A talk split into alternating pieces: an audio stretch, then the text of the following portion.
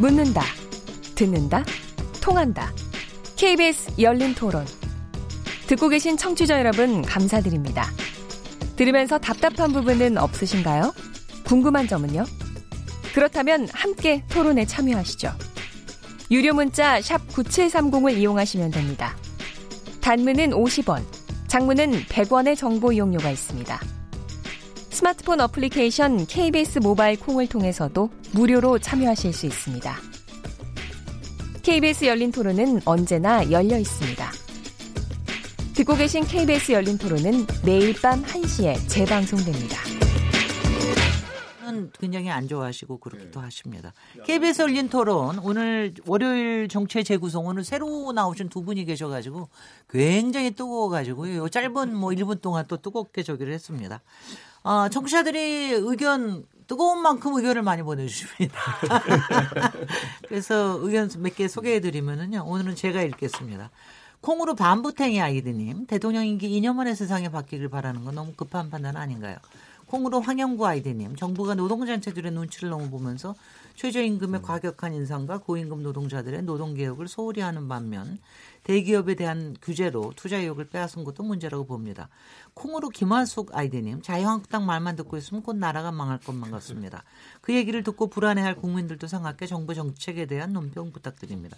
휴대폰 뒷번호 5882번님 김태우 전 수사관과 신재민 전 사무관 두 사람이 폭로한 내용과 관련해서는 당연히 특검이 필요한 거 아닌가요? 국민들이 궁금해하고 있습니다. 요거는 이제 저희가 2부에서 얘기할 겁니다. 휴대폰 뒷번호 7046번님 오늘 자유한국당의 5.18 진상규명위원회 위임자 위원들 몇 면을 보니 이는 진실을 밝히기보다는 감추기 위한 선임 기준 같다 안타깝습니다. 선임 위원들은 어떤 기준으로 추천한 건가요? 이건 오늘 의제가 아니기 때문에 여기에 들어가면은요 저희가 또 나머지 시간을 다 또 소진해야 될 것 같아서 우리 두 번째 토론 김태우 신재민 특검에 관련된 여야 입장에 대한 얘기를 좀 또 나눠봐야 되겠는데 그 전에 제가 다시 한번 어, 여러분께 확인드릴 게 월요일 정치의 재구성이 영상으로 생중계되고 있다는 겁니다. KBS 모바일 어플리케이션 my K에 접속하시거나 유튜브 또는 페이스북에 들어가셔서 KBS 열린 토론 검색하시면 바로 저희 모습이 나옵니다. 이게 항상 좀 많이 봐주시기 바랍니다. 오늘 전재수 더불어민주당 의원님, 은영석 자유한국당 수석 대변인님, 이준석 바른미래당 최고위원님, 김용신 정의당 정책위 의장님 네 분과 함께 하고 있습니다. 어, 이번에 이제 그 여, 특히 야 쪽에서 관심이 굉장히 많고 있는 사안인데요. 어, 김태우 전 수사관과 신재민 전 사무관의 이제 폭로와 관련된 사안인데 이 부분에 대해서 자유한국당이 어, 지금 임시, 임시 국회에 대해서는 그래서 어떨지 모르겠는데 어, 일단 김태우 전 이게 뭐, 뭐라 그래 특별 감찰 반원이죠. 네. 이 수사관에 대해서는 특검을 요구하고 있고 또 신재민에 대해서는 어, 청문회, 기재부 차원의 청문회를 요구했다라는 얘기를 들었는데 지난해와 또 올해 초 마지막에 김태우 수사관 어, 폭로 관련해 가지고 운영 국회 운영이 열지 않았습니까? 당시에 이제 비서실장과 수석도 나오고 그랬는데 이런 특검을 주장하는 이유가 뭔지 이번에는 윤영석 위원님부터 시작하겠습니다. 자유한국당입니다.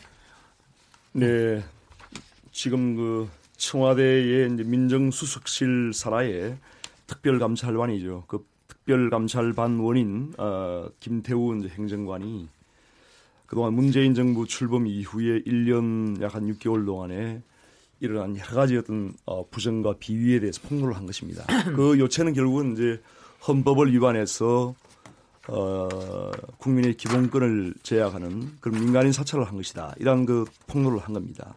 그래서 이게 그 하루 이틀의 지금 일이 아니고 1년 근 6개월 동안에 이런 일이 계속 되어 온 것입니다. 그리고 김태우 반원이 어, 그 수사관이 수사관이 상급자인 그 특감 반장 또 특감 반장에 의해서 간접적으로 조국 민중수석까지 보호가 됐다라고 하는 그런 진술도 분명히 있습니다. 그리고 그런 물증도 있습니다. 그런데 그 내용을 보면 뭐 이거는 정말 심각한 그런 상황이죠. 그러니까 국민들의 일반 뭐 전직 총리의 아들인 그 민간 기업인을 감찰했다든지 절대 해서는 안 되는 거죠. 그러니까 특별감찰관이 전혀 그러한 그 어떤 어, 직무 범위가 전혀 아닙니다. 이게 아닌데 했다든지 또한 민간 은행장에 대해서 어 그런 그 감찰을 했다든지 사찰이죠 사찰 그리고 어 자유한국당의 야당 그 정치인들에 대해서 사찰했다든지 이런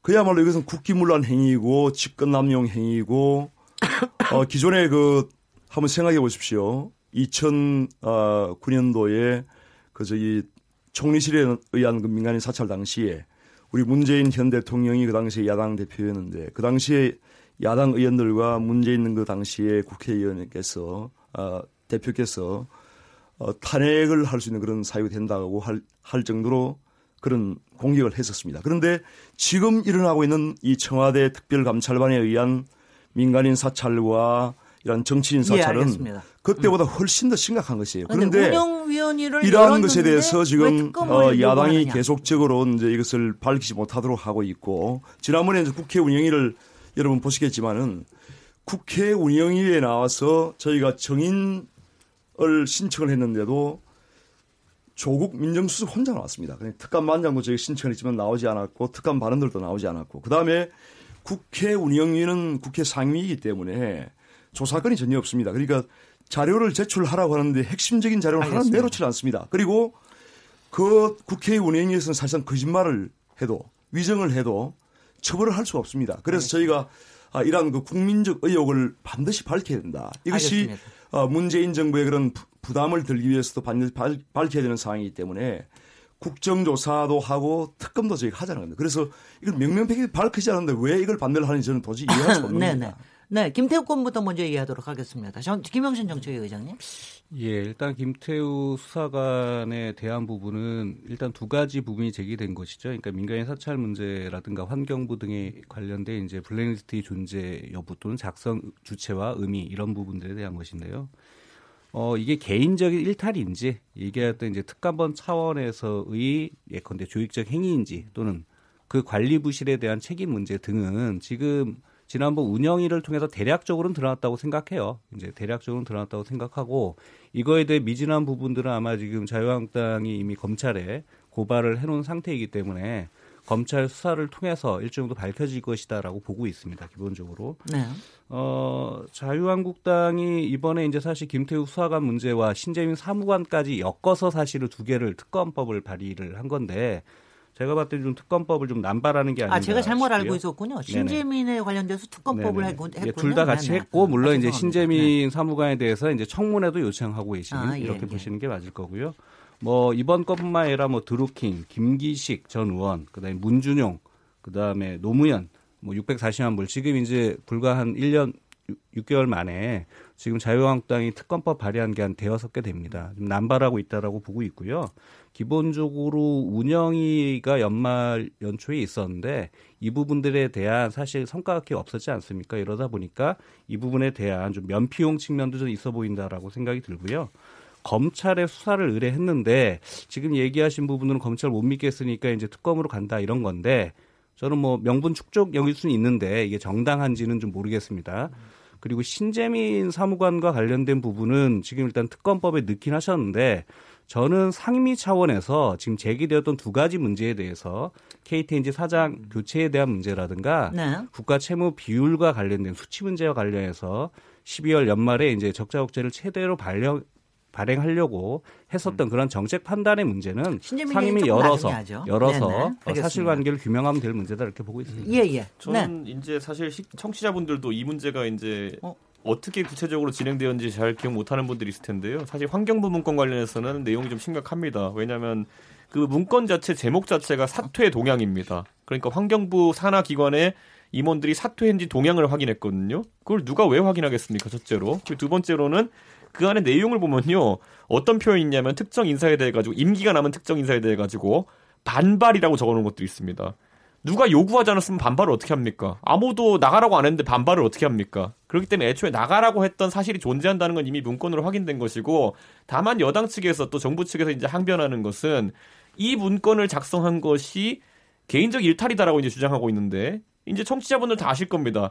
공무원 조직에서 과연 누가 목숨을 걸고 안 그래도 전 정부가 블랙리스트 때문에 난리가 났었는데 시키지 않은 행동을 하겠느냐. 알겠습니다. 그래서 저는 이제 지금 보면은 검찰이 당장 환경부 관련해서는 이 임원들 다 소환해가지고 조사를 이제 했거든요. 지금까지는 검찰이 하고 있는 수사에 대해서 표면적으로 문제는 없습니다. 다만 여기서 아까 제가 말했던 상식적으로 무, 문제가 되는 지점들이 있어가지고 뭐 검찰이 어떤 판단을 내릴지 만약 그게 상식 이하면요. 아까 말했던 것처럼 도대체 반발이라는 단어는 누구한테 반발했다는 건지 이런 거에 대해 가지고 좀 그 좀 구성이 맞는 해명들이 나오지 않으면은 당연히 야당 입장에서는 좀더 명쾌하게 해명해라라고 할수 없는 그런 상황이기 때문에 네. 저는 뭐 자유한국당의 주장에 뭐 지금 약간 성급하다 생각하지만은 검찰의 결과에 따라서는 국민적으로 아 좀 더 명쾌하게 해명해라라는 요구가 올 수 있다고 생각합니다. 네, 알겠습니다.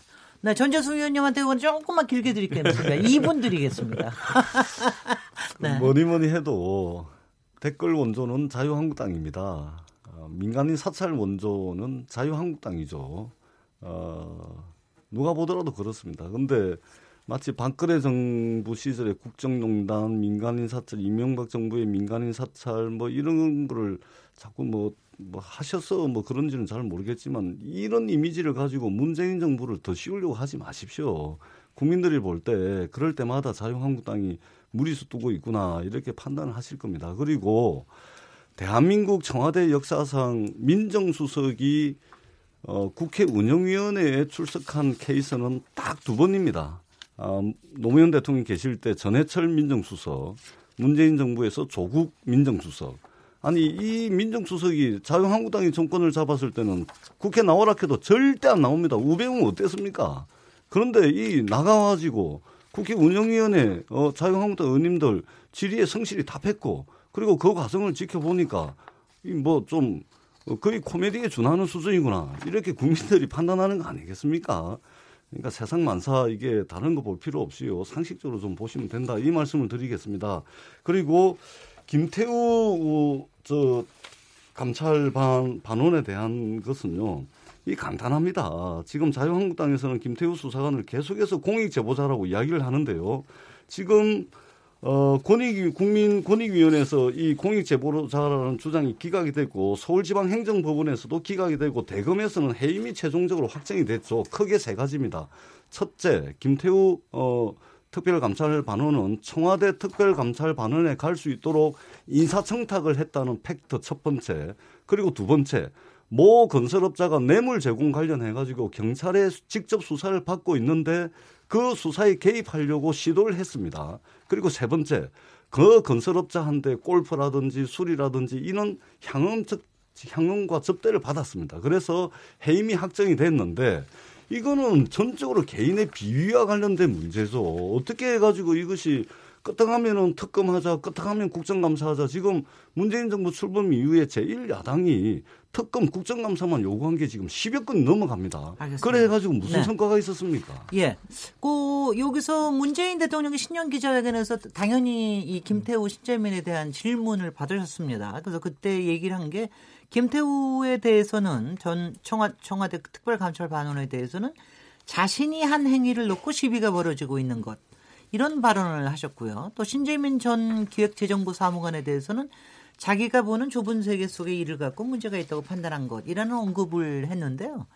자유한국당은 이 부분에 대해서 수사 가이드라인을 제시한 것이다 이러면서 반발하고 있는데 이 부분에 대해서는 뭐 자유한국당과 더불어민주당 요 두 분한테만 이제 기회를 드리겠습니다. 저희 네 개씩 다 하다 보니까요 시간이 도저히 안 되겠어서 그렇게 하도록 하겠습니다. 네네. 결국은 이제 문재인 대통령의 그 신년사의 그 발언 그러니까 네. 결국은 자신의 한 행위를 놓고 이제 시비가 벌어지고 있는 것이다 이렇게 해서 일탈 행위다. 네. 또 이제 신재민 어, 전 기획자정부 사무관에 대해서는 어, 좁은 안목으로 보기 때문에 전체를 이해를 못한다 하는 그런 뭐 내용인 것 같습니다. 제가 보기에는. 네. 그런데 그것은 굉장히 지극히 어떤 한 인간에 대한 그 인격 말살이 아닌가 생각하고 실제로 그 문재인 대통령은 그동안에 공직자로서의 어떤 무한 책임을 강조를 해왔습니다. 공직자는 그렇게 해야 됩니다. 공직자는 무한 책임을 져야 되는 자리입니다. 대통령도 마찬가지입니다. 그럼 대통령 직속에 있는 청와대 직원이 또 그 조직이 여러 가지 일탈을 하고 또한 민간인 사찰을 하고 이런 헌법 위반의 행위를 한 데 대해서 대통령이 본인이 직속 부하인데 불구하고 그 부하가 잘못된 것에 대해서 전혀 책임을 지지 않는 이런 발언을 하는 것은 저는 맞지 않지 않느냐. 평소에 대통령의 발언과는 배치되는 발언이라 생각하고요. 실제로 이제 이 문재인 정부야말로 공직 내부의 그 비리 폭로로 집권을 했다고 해도 어 그렇게 말을 해도 무방할 정도로 뭐 숙식 재미를 많이 본 것이죠. 그런데 문재인 정부 문재인 대통령이 그 대통령 지난 대통령 선거 당시 공약을 내놓은 게 결국은 공익 제보자 공직 내부의 여러 가지 어떤 비리와 비위를 밝히는 내부 고발자에 대해서 철저한 보호를 하겠다고 했습니다. 그런데 지금 와서는 전 민주당과 우리 문재인 대통령께서도 정반대의 인식과 정반대 발언을 하는 결국 이것은 내가 내 편이 하는 고발은 사회 정의고 내 편이 아닌 다른 사람들이 하는 것은 결국은 기밀누설 행위다. 이렇게 지금 프레임을 지금 씌우는 겁니다. 알겠습니다. 그래서 아, 이것은 그야말로 대통령과 공직자의 그런 무한 책임의 어떤 그런 원칙에서 볼 때 좀 부적절한 그런 아, 발언이고 행위다. 저는 이렇게 정의하고 싶습니다. 네, 전재수 의원님 더불어민주당. 아, 오늘 우리 윤영석 의원님께서 상당히 좀 그 위험한 말씀을 많이 하시는데요. 이게 문재인 정부가 공직 내부의 비리, 폭, 비리를 폭로해 가지고 재미본 정권이다. 그건 뭐 사실이죠. 아, 사실이라고 생각하시나요? 사실 아닙니까? 이거 있지 않습니까? 사실이죠. 자, 제가 발언할 시간입니다. 사실이죠. 예. 이거 굉장히 반헌법적 발상입니다. 명백하게 어, 위험한 발언이고 반헌법적 발상입니다. 왜 그러냐면 아니, 그걸 어, 아니라고 박근혜 대통령께서 지금 구속 수감돼 있고 국정농단 재판이 진행되고 있는데 이것은 명백하게 헌법이 정한 절차와 과정에 의해 가지고 이미 탄핵이 됐고 그리고 그 어, 결과로 새로운 정부가 들어섰는데 이걸 공직 내부의 비리 폭로로 재미본 정권이다. 이렇게 해버리면요 굉장히 위험한 발, 발언이 될 수가 있습니다. 어, 돌아 돌아가셔서 한번 네. 어, 곰곰이 생각해 보시기 사실입니다. 공- 전 정권에서 한번 생각해 보세요. 아니 제가 지금 말씀하고 있지 않습니까? 네. 예, 토론의 예의를 지켜주시고요. 어, 돌아가셔서 한번 곰곰이 생각해 보시기 바랍니다. 자, 어, 어, 자유한국당이 문재인 대통령 기자회견에서 김태우 수사관에 대해서 언급을 하니까 검찰에다가 가이드라인을 준 것이다. 이렇게 이제 말씀을 하시는데, 자, 그날 이분들이 이렇게 비판을 하는 걸 보고서 이분들이 기자회견을 과연 봤냐 이런 의문이 드는데 왜냐면요. 문재인 대통령이 김태우 수사관에 대해서 언급하게 된 것은 기자들의 질문에 답한 거예요. 문재인 대통령이 회견 성명을 통해서 한 것이 아니고 기자가 물으니까 그것에 대해서 발표를 한 것이지 가이드라인을 준 것이 아니죠. 이런 식이라면 지금 자유한국당이 김태우 씨를 가지고 공익 제보자라 그러면서 여러 가지 입장을 내고 있지 않습니까? 이거는 그럼 검찰에 가이드라인을 주는 것 아닙니까? 제1야당이. 그러기 때문에 중요한 것은 가이드라인을 줬냐 안 줬냐 이 문제가 아니고 검찰이 수사를 공정하게 진행하냐 안 하냐 여기에 있습니다. 그래서 지금 공, 검찰이 이제 공정하게 아, 수사를 하고 있고 국민권익위원회라든지 서울지방 행정법원이라든지 대검에서 여러 가지 절차들이 이루어져 있- 가고 있지 않습니까? 그래서 이러한 과정들을 좀 침착하게 지켜보는 것이 어, 순리다. 그리고 그것이 상식이다. 이렇게 생각을 합니다. 그래서 너무 그렇게 논리적으로 비약시켜가지고 문재인 정부 안 되기만을 바라는 어, 알겠습니다. 그런 걸로 예, 네, 짧- 여기까지. 짧게 아니, 하나 아니, 아니. 아니, 제가요. 하나만. 제가 예. 질문을, 예. 질문을, 딴 질문을 하겠습니다. 예. 지금 이제 야 3당이 지금 이제 민주평화당, 그 다음에 정의당, 어, 바른 미래당 세 당이 이제 그 1월 임시 국회를 지금 주장하고 있지 않습니까? 그게 특히 선거제 개편 때문에 그렇게 하려고 하면 1월 말에 정리하려면 꼭 필요한 거 아니냐. 그렇게 되니까는 이제 자유한국당 내에서는 선거제 개편을 위한 임시 국회를 열려면 이 특검에도 좀 협조를 해라. 이 특검 하나라당 한 저기 자, 저 한국당이 추진하는 특검에 가세하라는 이런 조금 이제 압력성도 있는 것 같고 뭐 이런 부분에 대해서는 야당의 입장이 어떤 건지 뭐 이 부분에 대해서 이제 바른미래당부터 원래 뭐든지 패키지 딜이라는 게 네. 각 당의 입장을 조금씩 중화시키는 그런 역할을 하는 것이거든요. 네 네. 그래서 저는 민주당이 적극적으로 검토할 필요성은 있다 그렇게 생각하고 우선 선거법 개정이라는 것도 문희상 의장께서도 꼭할 일이라고 언급하셨기 때문에 그 점을 검토했으면 좋겠고요. 저는 방금 전에 다만 이제 공익제보에 관해 가지고 이제 계속 메신저 공격을 하시는데 저는 과거에 민주당이 공익제보자로 축혀 올렸던 고영태 씨 나중에 그 동기에 대해서 내년 최순실과 협조하다가 나중에 틀어져가지고 폭로하게 된 것에 대해 가지고 그 전에 했던 일들로 그분은 처벌 처벌받았어요. 그렇기 때문에 우리가 이제 경험적으로 알고 있어요. 그 사람이 어떤 의도를 갖고 했는가와 내용이 진실인가는 별개라는 거죠. 그때 녹취록도 나왔지만은 고영태 씨는 최순실 이거 터뜨리면은 우리가 36억짜리 재단을 먹을 수 있다라는 생각으로 폭로했던 거거든요. 그러니까 그 비판은 지금 와서 민주당이 하긴 적절하지 않다. 저는 이렇게 생각하고요. 저는 다만 이제 민주당이 아까 제가 질문했던 거 하나는 회, 대답을 좀 해줬으면 좋겠는 게 도대체 환경부문권의 반발은 누구한테 반발했다는 겁니까? 저는 그게 정권이 아닌 다른 주체가 될 수 없다고 생각하는데 그거 대답을 못 하고 있거든요 지금. 그렇기 때문에 그걸 회피하는 상황 속에서는 이 의혹이 규명이 안 될 겁니다. 저는. 알겠습니다. 그, 그 부분에서 설명, 나중에 네네. 답변할 기회 드리고요. 그다음에 김용신 정책위 의장님. 예. 네. 그 일단 정확한 사실관계 제가 이해하고 있는 것은 2월 임시회 개최 여부를 자유한국당에서 어, 특검법에 연계해서 요청한 적은 없는 것으로 알고 있고요. 일단 자유한국당은 제가 알기로는 1월 임시회를 개최를 요구하고 있는 것으로 알고 있고 다만 이제 민주당은 어, 선거제 논의라면 1월 임시회 개최를 어, 긍정적으로 볼 수 있지만 네. 어, 다른 부분들이 지금 이제 뭐 특검 뭐 개최 여부 이걸로 이제 1월 임시회를 개최한다고 한다면 그거는 음. 뭐 그 성과가 없을 거다. 2월 임시회 때 보자 이런 정도의 알겠습니다. 태도로 이해하고 있고요. 네. 뭐 어찌 됐건 그 이제 자유한국당에서는 정의당을 포함해서 바른미래와 이제 민주평화당에 예, 특검법과 관련해서 이제 그 협의 요청을 한 건 사실이고요. 네. 거기에 대해서 이제 바른미래와 민주평화당은 이제 특검 논의 예 정도에 대해서 같이 하고 기재위에서의 청문회 개최에 대해서는 공감하는 이제 기자회견을 했던 것이고요. 정의당은 지금 단계에서 그리고 지난 이제 운영의 결과를 봤을 때 어, 김태우 수사관과 관련된 특검은 부적절하고 다만 기재위 상임위를 열어서 네. 이 문제 신재민 그 사무관이 제기했던 문제를 어, 상임위 차원에서 어, 사실관계를 규명하는 노력은 필요하다라고 하는 입장이었지만 어쨌든 자유한국당과는 좀 그런 부분에서 차이가 있어서 그런 부분과는 좀 그 달리 행동을 했던 건데 최근에는 또 이제 어그 특검 논의와 청문회에서 이제 아마 조금 그 엇박자가 좀 나서 자유한국당이 아마 특검법을 먼저 이제 발의했던 과정으로 좀 이해는 하고 있는데 알겠습니다. 다른 정당하고 어 다만 이렇게 봐야 될 것 같습니다. 지금 논의도 오늘 토론도 좀 그런 방식인데 어, 신재민 사무관도 그렇고 뭐 김태우 수사관도 그렇고 뭐 사기꾼이다 또는 뭐 미꾸라지다 조직 부적응자다 이렇게 하는 부분들을 적절치 않은 표현이라고 생각하고요. 뭐 의인이다 무슨 대단한 뭐 어, 고익 제보를 했다 이것도 좀 저는 어, 오바다 이렇게 생각하고요. 그분들이 제기했던 문제가 과연 개인적인 문제인지 조직적인 문제인지 규명하면 될 것이라고 생각하고 그다음에 신재민 전 사무관이 얘기했던 것도 좁은 세계에서 바라볼 수 있는 문제라고 봅니다. 알겠습니다. 다만 그분이 제기했던 문제에 대해서 사실관계 여부 정책 판단의 준거에 대해서 상임위 열어 따져보면 될 문제죠. 알겠습니다. 그러니까 여기서 얘기하실 게 이제 제가, 제가 다시 저 질문을 질문을 하면서 그 질문 답하시면서 같이 얘기해 주십시오. 여기에서 아니 마찬가지예요. 두분요 요번엔 두 분한테만 드릴 겁니다. 아니 아니, 아니 잠깐만. 아니 잠깐만요. 그것도 하면 제가 질문을 하면은 이거와 아까의 답변을 같이 해 주시면 됩니다. 돌아간 거예요. 지금 이제 바른미래당 김관영 원내대표께서 이런 제안을 했습니다.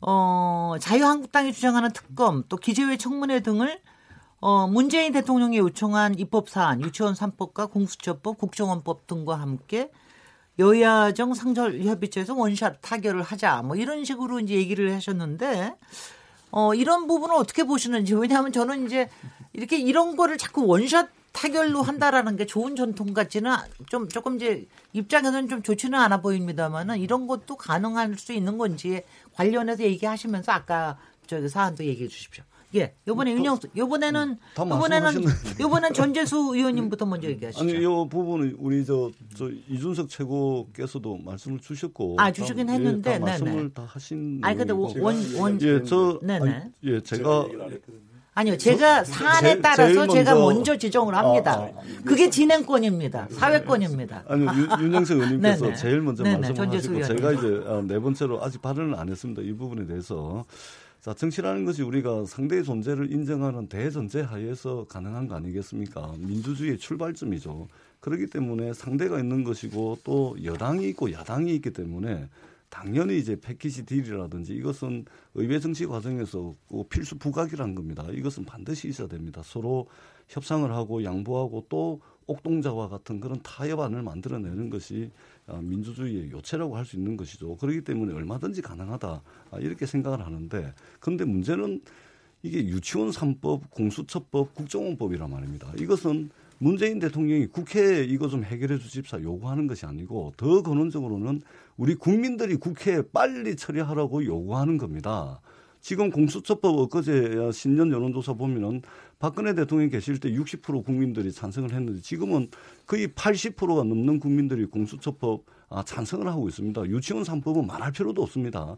그리고 국정원법은 더 이상 국정원이 나라를 나라답게 하, 만드는 어, 나라가 나라가 아니게 만드는 이런 행위들을 못하게끔 어, 국정원을 새로 이제 개혁하자는 법 아닙니까? 이것은 여당이나 문재인 대통령이 국회에 처리해 주십사고 요구하는 것이 아니고 근본적으로 우리 국민들의 요구입니다. 그런데 이렇게 국민들이 요구하는 사항을 예를 들면 논란의 소지가 있는 특검이라든지 어, 기재비 청문회라든지 이런 것과 패키지 딜을 한다. 이것은 제가 볼 때는 취지에 맞지 않다 이렇게 생각을 합니다. 정말 네. 아, 이런 부분들은 정말 우리가 세상 만사 정말 이게 서 상식이라는 게 있는 거 아니겠습니까? 어, 상식적 측면에서 판단하는 것이 맞다 이렇게 생각을 합니다. 아까 혹시 이순, 이준석 네. 최고위원이 질문하신 부분에 아, 예, 예, 말씀드리겠습니다. 예, 예. 네. 자, 제가 요거를 구체적으로 보지는 못했는데요. 그런데 우리가 이게 반발이라는 단어 하나만 가지고 아, 판단을 할 수 없다는 생각이 듭니다. 요 내용이 그 자유한국당의 어, 국회의원 비례대표에서 이제 떨어지신 분 낙하산으로 오신 분 그분 말씀하시는 다른 분입니다. 아, 다른 환경부 사퇴 동향 문건에 오른쪽 비고란에 반발이야 돼 있습니다. 두 명의 인사에 대해서. 환경부의 어떤 부 부분 분이 사퇴를 하는데 반발을 했다는 거죠. 두 명의 이름이 음. 그두 명입니다. 두 명에서 아까 그 김그 그전 비례대표 후보와는 관계없이 두 명이 지금 임기가 있는 사람들이거든요. 아, 관계없이. 예, 예. 예, 요 부분은 어, 반발이라는 요 단어 하나만 가지고 우리 여기에만 해 가지고 어, 그러니까 저는 약간 다른 해석을 네. 좀 민주당에서 내, 네. 내놓으면은 뭐에 반발했다는 것인지 지금 네. 상황에 봤을 때는 사퇴 동향 문건이기 때문에 정권에서 나가라는데 반발했다고 인식밖에 안 되거든요. 혹시 다른 해석이 있으면 저도 듣고 싶어서 자, 그렇습니다. 이런 경우가 있을 수가 있죠. 우리가 예. 아, 이제 직업 공무원의 경우가 있고 예. 또 어, 정권의 향방에 따라서 이제 음. 소위 말하는 낙하선으로 오게 되는 정무직들이 있는 거 아닙니까? 네. 근데 박근혜 대통령 계실 때 임명된 정무직들이 박근혜 대통령 구속되시고 그뭐 정권이 바뀌고 했는데도 계속해서 그 자리를 유지하려고 발버둥 치는 사례들이 문재인 정부에 많습니다. 정무직은 기본적으로 임기가 그 정부 내에서는 2, 3년, 2년이든 3년이든 보장이 되는 것이 맞지만 사, 그 정무직으로 와가지고 그 임기를 다 보장해달라. 그것은 뭐냐면 자기를 어, 임명했던 대통령과 같이 진퇴를 같이 하는 것이 맞지. 정무직들이 예로 들어가지고 어 이런저런 이유로 이제 어, 사퇴를 좀 해줬으면 좋겠다. 라고 했을 경우에 거기에 반발을 했다 그러면 저는 이 부분도 좀 논란의 소지가 있다고 봅니다. 알겠습니다. 의사를 표현 안 했는데 반발을 어떻게 합니까? 네네. 아 이거 이 부분은 사람이 알아서 안 나왔기 때문에 반발이 없었다. 이 부분은 제가 기회가 된다면 예, 예. 한번 살펴보시죠. 예, 문건을 이게 해명이 안 됩니다. 그렇게 하는 게 좋겠고요. 그다음에 그다음에 저 윤영석 위원님 차례입니다. 자유한국당. 네, 네 뭐 이 부분은 저희 전재수 민주당 의원님과 제 생각이 비슷한 것 같습니다. 그래서 이게 패키지 딜 하는 것도 이게 서로 좀 비슷한 또 같은 같은 뭐 내용을 가진 그런 법에 대해서 서로 좀 이렇게 음. 조정하는 차원에서 주고받게 하는 것이지 아, 이 지금 특검법하고 이 유치원사업법이나 공수처법 이런 건 전혀 이런 뭐 별개의 문제이기 때문에 패키지들이 될 수 없는 부분이고요. 그리고 우리가 지금 그 어, 정말 본질적으로 봐야 할 것은 신재민 전 기재부 사무관 같은 경우에는 자기 목숨을 걸고 뭔가를 지금 국익을 위해서 밝히고자 하는 것입니다. 공익을 위해서. 그런데 그 젊은 공무원이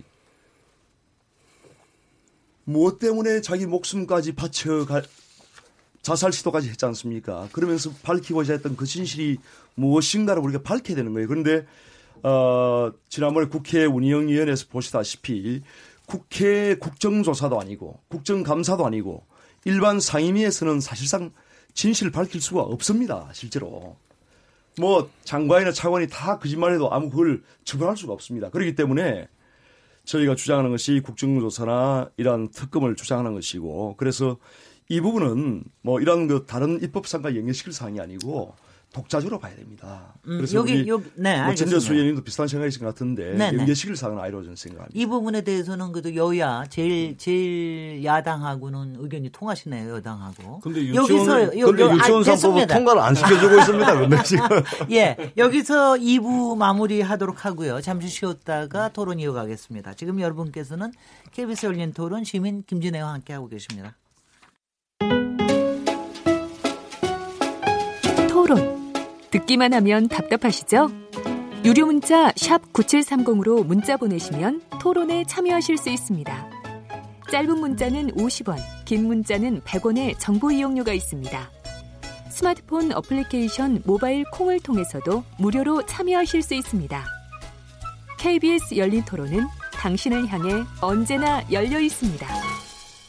네, KBS 열린 토론 오늘 월요일 정치의 재구성 시간인데요. 오늘 신입 두 분이 오니까 아주 뜨끈따끈 뭐 격렬 열렬 어, 그러면서 잘 고정으로 좀 잘안 또 여러분들이 너무 이제 오디오가 겹치는 때가 많아서 잘 안 들린다 그런 거 하면은 뭐 어, 서로 간에 자기 입장만 얘기하고 이렇게 소통은 잘 안 된다 뭐 이런 얘기를 여러 가지 하시는데요. 여기가 사실 정치의 재구성이라고 하는 게 여야 의원들 나오시고 그러기 때문에 현장에 계신 분들이 이렇게 여기서 다 의견을 수렴하기는 참 어려울 겁니다. 그렇지만 이제 여기서 이렇게 격렬하게 토론을 하고 나, 가시면 또 어떤 의견이 있는지를 알아서 아마 현장에서는 또 여러 가지가 수렴이 되고 이러는 것도 분명히 있을 거라고 생각합니다. 마지막 꼭지입니다. 어, 새, 아주 이것도 따끈따끈한 뉴스죠. 어, 황교안 전 총리가 내일 한국당에 입당하고 그리고 아마도 전당대회에 출마하지 않을까 뭐 이런 예측이 나오고 있는데요. 이 부분에 대해서 어, 토론을 나눠보겠습니다. 어, 내일 오전 아주 뭐 여기도 거창하게 합니다. 내일 오전 10시에 황교안 전 총리가 입당식을 저 국회 대강당에서 가진다고 그러는데 이것도 굉장히 좀 어, 좀 의, 이례적인 일이고요. 근데 이번에 원래 전당대회 출마는 대권은 모를까 전당대회 출마 가능성은 좀 낮게 봤었는데 본인이 직접 이렇게 SNS에다가 이렇게 얘기했습니다. 나라가 크게 흔들리고 국민들께서 정말 힘들어하고 계신데 대한민국과 우리 국민만을 생각해야 한다고 판단했다. 자유한국당의 변화와 혁신에 힘을 보태겠다. 이렇게 얘기를 했는데요. 이에 대한 앞으로 음. 평가 또 앞으로의 흥행이 어떻게 될지 그리고 앞으로의 어, 전망이 어떤 어떤 식으로 펼쳐질지 이 부분에 대해서는 일단 어, 당사자는 잠깐 계시고요. 당사자는 잠깐 게, 네. 계시고요. 네. 바른미래당 최고 이준석 최고위원님부터 먼저 먼저 얘기하시겠습니다. 그러니까 이게 황교안 총리께서 어쨌든 네. 관료의 삶을 많이 살아오신 분이거든요. 근데 이분이 뭐 여러 가지 이력이 있지만 법조인의 이력이 있지만은 정치인으로서의 이력이 이제 되려고 하면은 정당에서 우선 활동하는 경력도 중요한 것이고 두 번째로는 본인이 어떤 정견을 가지고 있는 상당히 중요합니다. 그런데 황교안 총리 같은 경우는 어떤 정경을 가지고 계신지가 저는 노출이 안 됐어요. 예를 들어 이분의 경제관은 무엇인가 아무도 몰라요. 이분의 안보관은 무엇인가 짐작은 할 수 있지만 아무도 몰라요. 이런 상황 속에서 과거에 반기문 총장도 대권 주자로 불도했지만은 이걸 국민들한테 각인시키지 못한 상황에서 애매모호한 대선 주자로 하다가 사그라들었던 그런 경험이 있거든요. 그러다 보니까 황교안 총리 입장에서도 본인이 어쨌든 대권 꿈이 있는 거는 같아요. 그런 그런 상황 속에서 중간 단계로서 어쨌든 당 생활을 하셔야겠다라는 의지를 가진 건 전 뭐 나쁘게 평가는 안 합니다. 근데 이제 지금 단계에서 이 성급한 등, 등판이 이제 득이 될지 실이 될지 왜냐 이번 전당대 회 직후에 보궐선거가 바로 있고 또 앞으로 1년이라는 긴 시간 뒤에 이제 총선이 있게 되는데 그때까지 어떤 아 황교안이 들어와서 바뀌었다라는 인식을 심어지 못하면은 사실 이런 표현하고 싶지는 않지만은 과거에 홍준표 대표도 이렇게 대표 갔다가 선거 직전에 쫓겨난 형태로 물러나신 적이 있거든요. 그렇기 때문에 이건 사실 황교안 총리 입장에서 승부수를 던진 거다. 네. 이렇게 볼 수 있는 상황이고 저는 자유한국당 입장에서는 앞으로 이제 뭐 사실상 단일성 지도 체제로 가자라는 말이 나오면서 특정 후보를 몰아주기 아니냐라는 논란이 재현될 수 있거든요. 그래서 네. 이런 부분 어떻게 돌파할지에 따라 가지고 당내 화합이 또 저해될 수 있는 요소가 있기 때문에 네. 뭐좀 지켜봐야겠습니다. 네, 네. 네. 김영신 정책위 의장님 어떻게 보고 계세요? 네, 일단 이거 뭐, 예, 혹시 예견하셨어요? 전당에 어, 나오실 거라고 아니, 뭐 생각하셨어요? 그동안은 뭐 안 한다라고들 이제 누가 전원들을 많이 해서 뭐 하냐 안 하냐 이랬지만 좀 사실 그 예외로 의외로 이제 바로 입당을 한다라고 해서 저도 조금은 네. 좀 그렇게 생각을 했습니다만 내일 뭐 입당 기자회견에서 어떤 입장을 밝히실지는 봐야겠지만 오늘까지 이제 페이스북이라든가 이런 데 통해서 밝혔던 명분은 좀 뭐랄까요 의례적이고 좀 심하게 얘기하면 구태의연한 면이 좀 있어 보여요.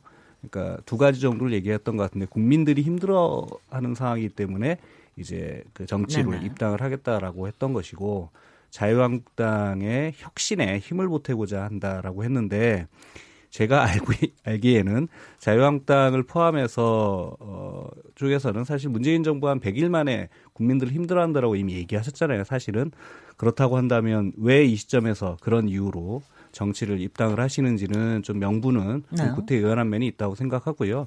제가 봤을 때는 단도직적으로 얘기하면 이번에 전당대회 출마해서 당권에 도전해서 어, 대표가 돼가지고 총선을 치르겠다라고 하는 의지의 표명이라고 생각하고 그렇게 해서 일정하게 세력을 구축한 다음에 다음 대권에 대해 도전하겠다 그런 메시지로 이해하는 것이 뭐 그것을 있는 그대로 네. 이해하는 것이 낫지 않겠냐 싶고 네. 다만 저도 이제 하나만 좀 지적을 드리면 내일 보겠습니다만 기자회견에서 보겠습니다만 어쨌든 박근혜 정부에서의 초기 장관부터 시작해서 총리 그리고 막판에 이제 대행까지 했기 때문에 그 부분에 대한 이른바 국정농단에 대한 그것의 책임에 대해서 과연 어떤 입장과 어, 표명을 할 것인지에 대해서는 좀 예의 있게 볼 필요가 있겠다 생각하고 있습니다. 네.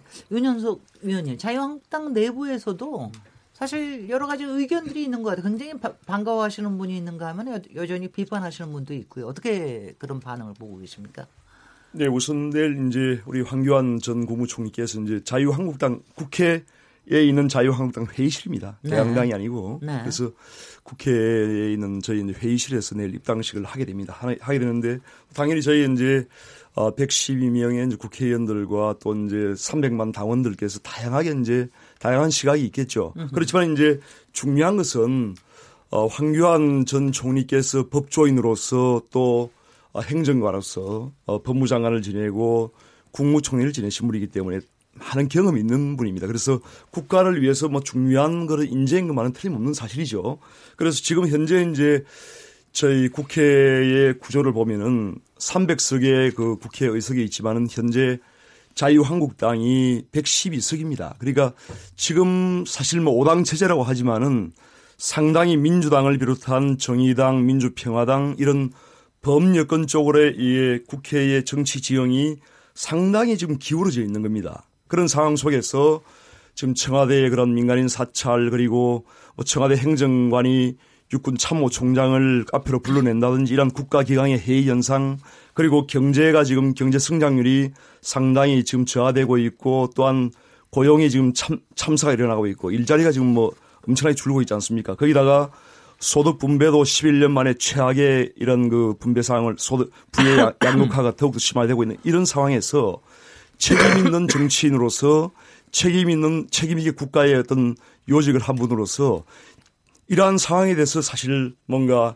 역할을 하고 싶다는 차원에서 제일 야당이 힘을 보탠다는 것은 저는 뭐 괜찮다고 생각합니다. 그래서 지금 그 이분의 생각은 결국은 이제 자유한국당이 건강한 야당 그리고 강력한 야당으로서 정부와 여당을 견제하고 또 대통령이 올바른 방향으로 국정을 이끌어갈 수 있도록 하는 그런 견제 역할과 또한 그런 지도 편달의 그런 역할 야당으로서 네. 하겠다는 그런 거 아니, 겠습니까 그것을 뭐전 정부의 어떤 책임 있는 자리에 있다고 해서 참정권을 제약하는 것은 그것은 맞지 않죠. 그래서 어 우선 뭐 입당해서 앞으로 전당대회에 이제 아무래도 참 어, 참여할 가능성이 크다고 보는데 네. 뭐그 그것은 본인의 어떤 헌법상 보장된 그런 참정권의 어떤 선택에 관한 부분이기 때문에 그것을 뭐 왈가왈부 하는 것은 전혀 옳지 않다고 생각하고 앞으로 이것은 본인의 선택에 우리 맡기는 생각합니다. 네.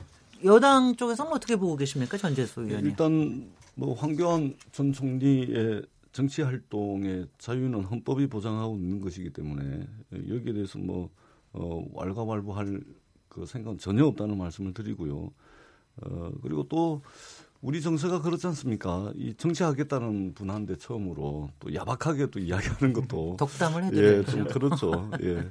네. 아, 그럼에도 불구하고 개인적으로 저는 이제 정치인이라고 하면은 저는 이제 저도 물론 뭐 부단히 노력하고 부족하긴 하지만 늘 성찰하고 또 반성하면서 또 되돌아보면서 이게 해야 되는 게 어, 정치라고 저는 늘 이렇게 어, 스스로에게도 다짐을 하고 하는데 이런 측면에서 보자면 어, 글쎄요 지금 박근혜 대통령께서 구속돼 있는 상황 아닙니까?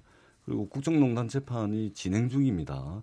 어, 이러한 상황에서 박근혜 대통령 어, 탄핵된 대통령과 함께 일했던 더더구나 장관에서 총리까지 다 했던 분이 아직은 좀 어, 반성하고 또 자중하는 그런 시간을 보내는 것이 어, 좀 상식에 부합하지 않을까 어, 이런 생각을 합니다. 네. 뭐 이게 새롭게 정치를 하겠다는 건한데 야박하게 어, 말씀드려서 죄송하긴 하지만 아니 근데 지금 어, 예, 이 말씀을 꼭 드리고 싶습니다. 지금 예. 야박한 거는 아니고 뭐 지금 굉장히 공방이 치열한 게 아무래도 전당대회에 나오실 이제 어, 예, 예비 후보자들이 상당히 이제 아주 격렬한 말을 조금 하시는데 오늘 심재철 한국당 의원 아마 전당대회에 나오시려고 그러시는 것 같은데 한 라디오 인터뷰에서 이렇게 얘기하셨더라고요. 황교안 전 총리가 그, 그간 지난 정권 인사들이 적폐로 몰리고 있는 상황에서 아무런 저항이나 비판 목소리를 내지 않았다. 지난 박근혜 정부에서 총리로 발탁해 마지막까지 함께 했던 사람인 만큼 당 대표가 되면 한국당까지 탄핵 책임론에 시달리게 될 것. 이런 발언을 하셨어요. 이런 발언에 대해서는 어떻게 보셨어요? 아니 그, 그렇게 심재, 심재철 그렇게 생각하시려면은 네. 본인이 네. 그렇게 주장하시려면 바른미래당 바른정당 원래 나오시려고 했었는데 나오셨으면 제가 인정하겠는데 네. 나오시려다가 들어가셨잖아요 다시. 아 심재철 위원이 그러셨어요? 원래 네. 저희랑 끝까지 네. 같이 다니셨어요. 네. 그러다가 이제 65명 안에 들어 계셨는데 여기서 탁 드러나네요. 아니 그 사진이 찍혀 있기 때문에 반박 못합니다 그거는. 아니 당 대표 출마하시려 하는데 와 이래 야박하게. 와, 오늘 저는 야박하셔. 저는 그러니까 그런 주장 같은 경우는 지금 이제 구도 속에서 나오는 주장이다 생각하고요. 저는 자유한국당 내에서 지금 여러 가지 이유 때문에 각자 이제 황교안 총리를 견제하겠지만은 네. 저는 굳이 평가하자면은 나중에 진짜 대표 선거 등록하시는 분들의 한해 가지고 하시는 말씀을 제가 비판하겠습니다. 왜냐하면 지금은 네. 단일성 지도 체제로 이제 선거 치러지겠다고 하는 상황 속에서 이제 뭐 대표 출마 제 생각엔 접을 분도 꽤 되시거든요. 지금 네. 보면은 네. 그렇기 때문에 그런 정치적 주장을 하나하나 이제 평가할 필요는 없고 다만 지금 드는 생각은 황교안 총리에 대해 가지고 뭐 전 정부에 있어서의 책임을 많이 묻는다. 이것도 제가 봤을 때는 민주당 입장에서는 너무 과거를 바라보는 것이 아닌가라는 생각하는 게 민주당에서가 아니라 지금 자유한국당 아니 그런데 뭐 예를 들어 노무현 정부 네네. 때도 보면은 스스로 네. 노무현 정부가 패족 선언 하지 않았습니까? 음. 그 당시에 이제 뭐 정책 실패나 이런 것들 때문에 그 뒤에 돌아오시는 분이 들이 반성하고 돌아오신 건 아니에요. 네. 그러니까 노무현 대통령의 비극적인 서거 이후에 어떤 반동적인 지지가 생기니까 그냥 거기에 스리슬쩍 들어온 분들이 있는데 사실 저는 그런 어떤 반성이 전제돼 가지고 어떤 정치 세력이 다시 집권하는 건 아니다 이렇게 제가 말씀드리고요. 다만 아까 제가 말씀드린 것처럼 오히려 저도 이제 앞으로 그 방향에서 지켜보겠지만은 과연 이분이 결국에는 그 현재 문재인 정부의 약간 이제 지지율 하락하는 국면 속에서 반동으로 나오신 것인지 아니면 아까 말했던 것처럼 보수의 혁신이라든지 음흠. 지금까지 뭐 바른미래당에 온 사람들이 항상 싸우고자 했던 인적 쇄신이라든지 아니면 새로운 경제 지향이라든지 네. 안보 지향 이런 걸 갖고 나오시는지 우리가 주목해가지고 집중해야 되는 것이지. 네. 저는 뭐 과거 이력으로 따지기 시작하면 노무현 정부 때부터 시작해서 계속 나옵니다 이거는. 알겠습니다. 그, 그, 그 방향 좀 있었으면 좋겠습니다. 네. 지금 이준석 최고위원이 말씀을 하셨는데 자유한국당이 그동안 단일 지도 체제로 할지 집단 지도 체제로 할지 이렇게 설랑설레를 하다가 결국은 단일 지도 체제로 결정을 한, 한 모양입니다. 이게 어, 은근히 황교안 전 총리의 당 대표를 어, 예측하고 이렇게 뭐 자리를 깔아주는 게 아니냐 뭐 이런 얘기도 한, 한편에서 해석이 있습니다만 어떻게 보고 계십니까? 윤영석 의원님? 예, 뭐 황교안 전 총리의 입당과 전혀 관계없이 원래 이제 단일성 집단지도 체제라고 하는 것이 현행 당은 당은 당규가 그렇게 되어 있습니다. 네. 그래서 이제 현행 기존의 어떤 당원 당규를 우리가 계속 유지를 하겠다라고 한 것을 이제 오늘 결정을 한 것이고요. 네. 단일지도 체제하고 네. 집합 체제하고 조금만 집단 체제하고 조금만 설명을 아, 네. 설명을 드리면 네. 저희가 이제 어, 당 지도부가 이제 어, 당 대표 1인과 여덟 분의 이제 그 최고위원. 최고위원으로 구성이 되어 있습니다. 그 속에는 이제 원내대표와 정책위원 다 들어가고요. 그래서 어, 지금 그 만약에 이제 현행은 당 대표는 당 대표대로 선출하고 최고위원은 최고위원들 선출합니다. 그런데 나눠서. 집단 지도 체제로 하게 되면은 당 대표와 최고위원을 같이 동시에 선거를 해서 네. 최다 득표자를 당 대표로 하고 알겠습니다. 그 다음부터는 이제 최고위원을 이렇게 하는데 그러니까 바른 미래당의 이준석 네. 최고위원님은 집단 지도 체제에서 네, 맞습니다. 참여를 해서 자칫하면은 대표도 될 수 있었던 거죠. 표차 얼마 안 났습니다. 예, 예. 그래서 네, 네. 제가 마, 무리를 하면은 틀려졌겠죠. 말씀 제가 네. 마무리하면은 네. 어쨌든 이제 그 정치는 다양한 생각을 가진 분들로 구성이 되는 겁니다 원래. 네. 그리고 왜냐하면은 5천만 국민의 생각을 대변을 하는 것이 정치이기 때문에 그렇지 않습니까? 그 속에는 5천만 국민의 어떤 가지, 생각만큼이나 수많은 정치적인 견해가 있을 수 있고 수많은 입장이 있을 수 있고 관점도 있을 수 있고 어떻게 보면 개파라는 것도 굉장히 자연스러운 현상입니다. 그런데 이제 어때 아, 지금 황교안 전 국무총리가 아, 현재 우리 소위 말해서 이제 보수 정치권 속에서는 차기 대권 지지율이 1위입니다. 압도적으로. 그런 음. 상황이기 때문에 어, 황교안 전 총리를 지지하는 분들도 분명히 우리 당에도 있고 또한 우리 당 소속이 아니지만은 뭐 민주당 민주당 당원을 당원 중에도 황교안 총리를 지지하는 분들 있을 수가 있습니다. 그렇지 않습니까? 그렇기 때문에 이러한 그 어떻게 보면 현재 상당히 우리 한국에서 중요한 비중을 차지하고 있는 이런 분의 어떤 참정권에 대해서 자꾸 이제 우리가 제약을 하려고 하고 나오지 못하게 하고 입당을 못하게 하고 하는 것은 물론 개인의 의견은 있을 수 있지만 그것이 어떤 원칙이 돼서는 안 된다고 저는 생각을 하고요. 예, 그런 측면에서는 충분히 보장이 되어야 하고 앞으로 이제 다시 말씀드리지만 이 황교안 총리는 어, 입당을 한 뒤에 약간 우리 어, 최고님께서 말씀하신 그런 경제에 대한 비전이라든지 또 안보 외교에 대한 현 상황에서 이러한 전국을 어떻게 보고 있고 또한 국제적인 그런 관점에서 대한민국 이런 여러 가지 외교 안보에 대해서 어떻게 가야 하는가에 대한 비전을 분명히 제시할 겁니다. 그래서 그런 걸 통해서 우리 국민들이 뭐 차분하게 판단하시고 앞으로 전당대회도 지켜보면서 그분의 어떤 정치적 입지에 대해서 우리가 평가를 할 수 있을 것 같습니다. 네, 네. 지금 잠깐만요. 이제 시간이 네. 다 맞출 시간이 돼서 여러분들한테 마무리 네. 어. 발언할 시간을 드려야 되기 때문에 여기에서 각기 한 50초 정도 오늘 뭐 아무래도 대통령 신년 기자회견부터 여러 가지 정치적으로 좀 뜨거운 시점에 열려서 굉장히 격렬한 토론이었는데요. 마무리 발언으로 한 50초 정도씩 드리도록 하겠습니다. 이준석 최고 저기 김영신 정책위 의장님부터 네. 시작하시죠 오늘은. 네. 예, 그 새해가 들었고요. 뭐 오늘 토론에서는 뭐 이제 정치적인 주제를 가지고 좀 쟁점이 있었는데 그 1월 달에 이제 그 5당이 합의했던 부분들이 이제 선거제를 어, 합의 처리하고자 하는 부분을 이제 지난번 12월 15일 날 이제 합의 17일 날 합의를 해서 지금 정개특위에서 열심히 논의들을 하고 있습니다. 일주일에 두 번씩 논의를 하고 있는데 최대한 어, 신의 성실에 좀 자세로 좀 임해 주시기를 좀 어, 다시 한번 당부드리고요. 특히 이제 우리 민주당하고 자유한국당이 좀 더 적극적인 자세로 마음을 좀 열고 선거제 합의를 위한 논의에 적극 임해 줄 것을 다시 한번 당부드리고요. 알겠습니다. 어, 선거제 개혁을 통해서 좀 민심 그대로 선거제도가 국민들께 반드시 좀 선물될 수 있는 그런 1월 달이 되기를 다시 한번 어, 바라고 있습니다. 예. 이준석 최고인. 지금 대통령께서 이제 연초의 분위기는 잘 잡으셨습니다. 기자회견에서 뭐 형식이나 이런 면에서 저도 칭찬할 부분이 있다 보고요. 다만 이것과 대통령의 최근 지지율 하락과는 아주 큰 관계는 없습니다. 왜냐하면은 지금 이제 사실 대통령이 그런 자질면이나 아니면 그분의 품성에 대해 가지고는 대중적인 지지가 있거든요. 근데 결국 많은 국민들은 어느 순간에는 성과를 바라보게 됩니다. 그러니까 결국에는 우리가 연초에 무슨 뭐 신년 회식 가가지고 회사 사장님이 색소폰 불고 이러고 하면 아 멋있다 사람으로서 이런 생각을 하는데 나중에 우리 회사가 물건이 안 팔리고 매출이 떨어지면은 그때부터는 현실적인 고민을 하게 되는 거거든요. 지금 대통령께서는 그 점을 생각하셔가지고 우리가 아까 토론하면서 계속 얘기했던 것처럼 경제 정책은 전격적인 방향 전환이 필요하고요. 지금처럼 좌회전 깜빡이 켜고 우회전하는 것보다는 확실하게 국민들에게 설명하고 우회전 깜빡이를 켜시는 것이 저는 오히려 답일 것이다 생각합니다. 네, 윤현석 의원님 자유한국당 네. 50초입니다.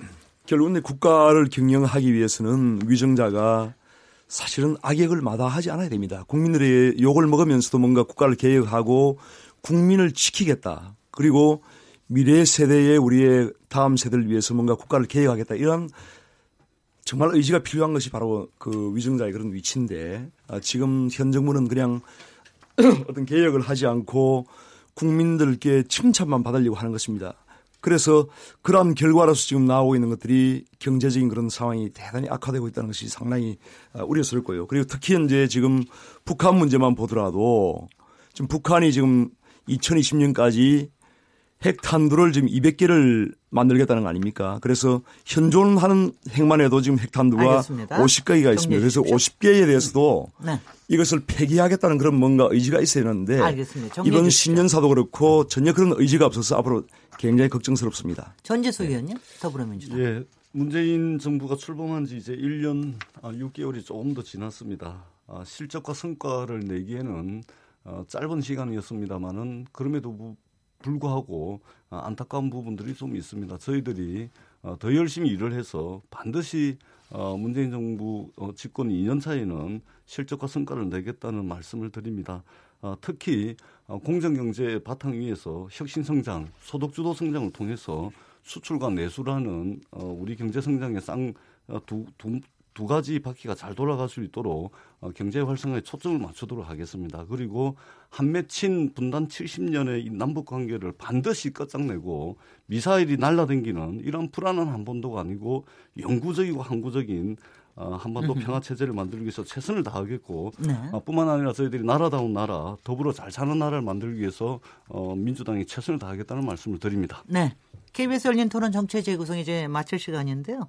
전재수 더불어민주당 의원님, 윤영숙 자유한국당 의원님, 이준석 바른미래당 최고위원님, 김용신 정의당 정책위 의장님 네 분 너무 뜨겁게, 너무 격렬하게, 너무 열정적으로 토론에 임해주셔서 오늘 평소보다 댓글이 거의 2.5배가 나왔습니다. 자, 다들 수고하셨고요. 저는 내일 7시 20분에 다시 돌아오도록 하겠습니다. 감사합니다. 수고하셨습니다. 수고하셨습니다.